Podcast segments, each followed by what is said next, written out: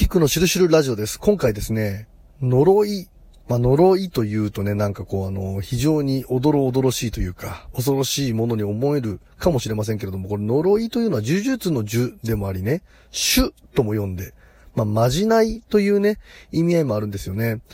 あの、陰陽師のね、安倍の生命がね、一人の女性に対して、夜にね、お月様が出てるとすると。うん。で、まあ、綺麗なお月様が出ていて、二人だけでね、男と女がそれを見ていてね。で、男の方が、あのね、えー、お月様を君に今からプレゼントしようと言うとね。で、それに対して女性が素直な気持ちでね、ありがとうございます、いただきます、ということを言ったらばね、それはもう、そのお月様はね、その女性のものであるんだと。うん。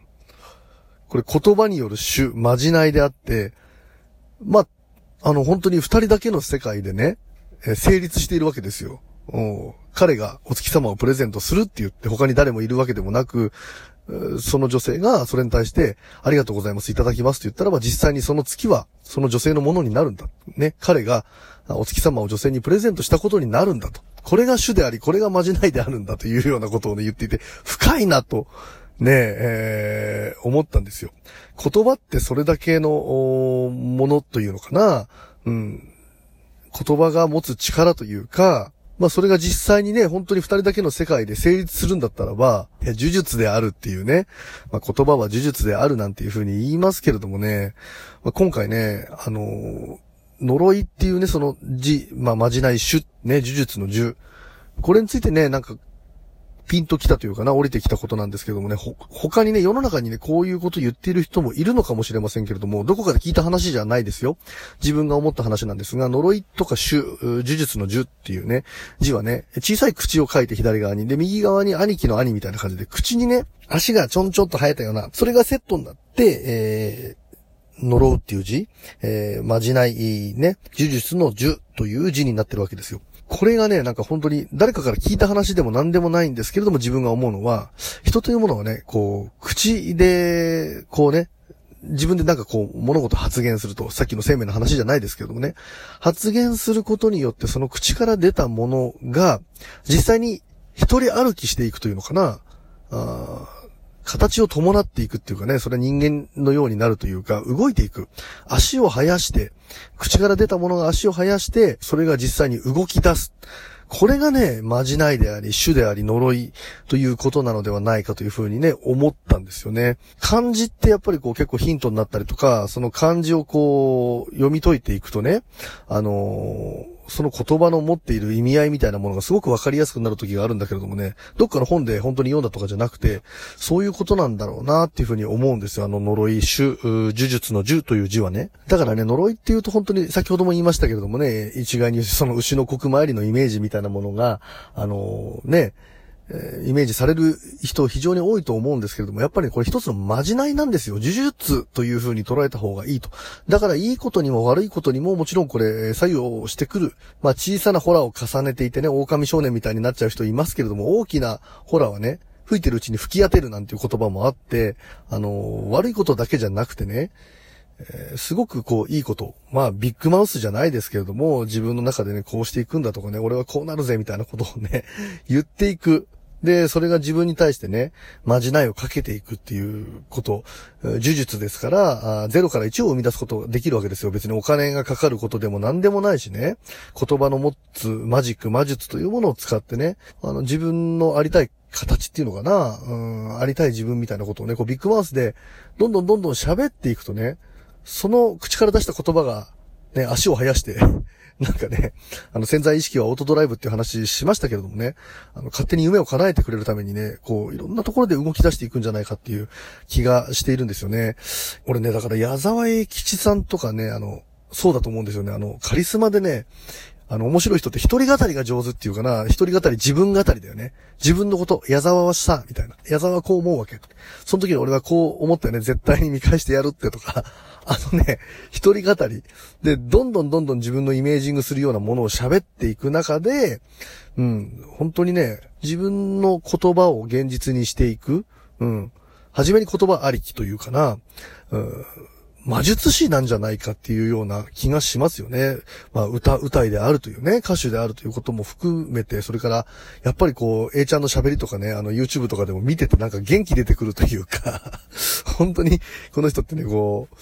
自分の言葉で自分を焚きつけて、それをまたね、こう、夢を形にしていく人だな、みたいな感じがあって、うん。だからそうやって自分の夢なんかをこう、バンバンバンバン語っていくっていうことはね、すごくいいことなんだな、なんていうふうに思うんですよね。うん、これは一つの呪術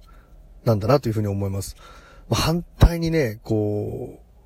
う、まあ、ある種の呪いをかけるという意味合いではね、やっぱり延々となんていうのかな、こう、縁起でもないことだったりとか、愚痴を言い続けていたりとかね、あの、ネガティブなこととかをね、ずっと言ってるとやっぱりそういうものを、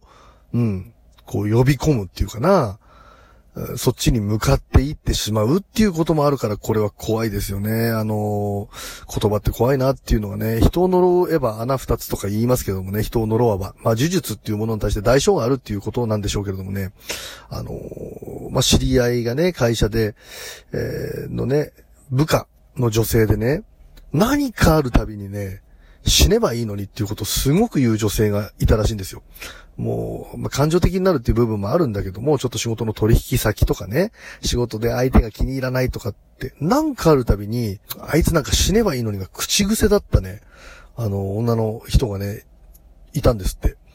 でね、あの、30代の若さで、えー、ある日いきなり癌になって、で、亡くなったと。うん。で、まあ、癌になったから亡くなったのも早かったらしいんですよね。うん、まあ、非常に若いにもかかわらずっていうことです。これはね、あのー、何が怖いかって特定の人にね、例えば、その、まあ、念が飛んでいたとして、誰かがね、その具合を悪くしていたとかいうようなことはあったのかもしれない。その彼女が念が強いという部分がもしあればね。だけれども、死ねばいいのにという言葉をね、一番、うん、たくさん聞いているのは自分自身なんですよね。で、えー、死ねばいいのにっていうね、こう、霊的なものとか呪術っていうものは結果ありきっていうのがあるからね、相手を選ばずというか自分がその言葉に一番近いところでたくさん回数触れているということ自体がね、その自分が話していることが、やっぱり自分に来るんですよね。だからそれがね、すごく怖いなっていう部分があってね。だから反対に言うとね、よくあのー、宝くじとか当たる人ってね、世のため、人のためみたいな、うん、使命を持っていたりとか、何か人のためになんかできないかっていうようなことを考えている人がね、あの、当選するなんて話あるんですよね。うん。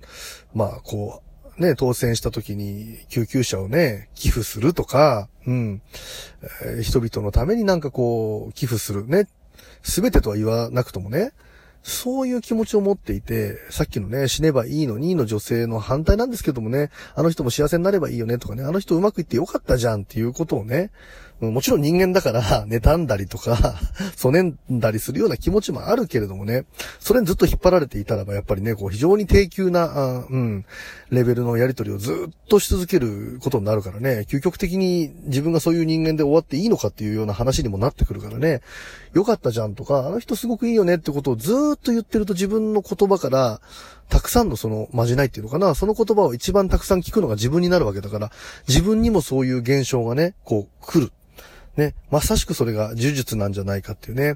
よくね、なんかこう専門書を読んで難しい呪術とか秘術みたいなものにね、こう、心惹かれる人、ね、えー、なんか専門的に勉強しなければいけないというふうに思う人いるのかもしれないけどもね、非常に簡単でシンプルでね、最もいい言葉、うん、良い言葉に出会ったり、良い言葉を使っていくということ自体がまさしく呪術でね、えー、様々な幸せを呼び込むことができるのではないかということをね、思ったという、今回はそんなお話でした。ありがとうございました。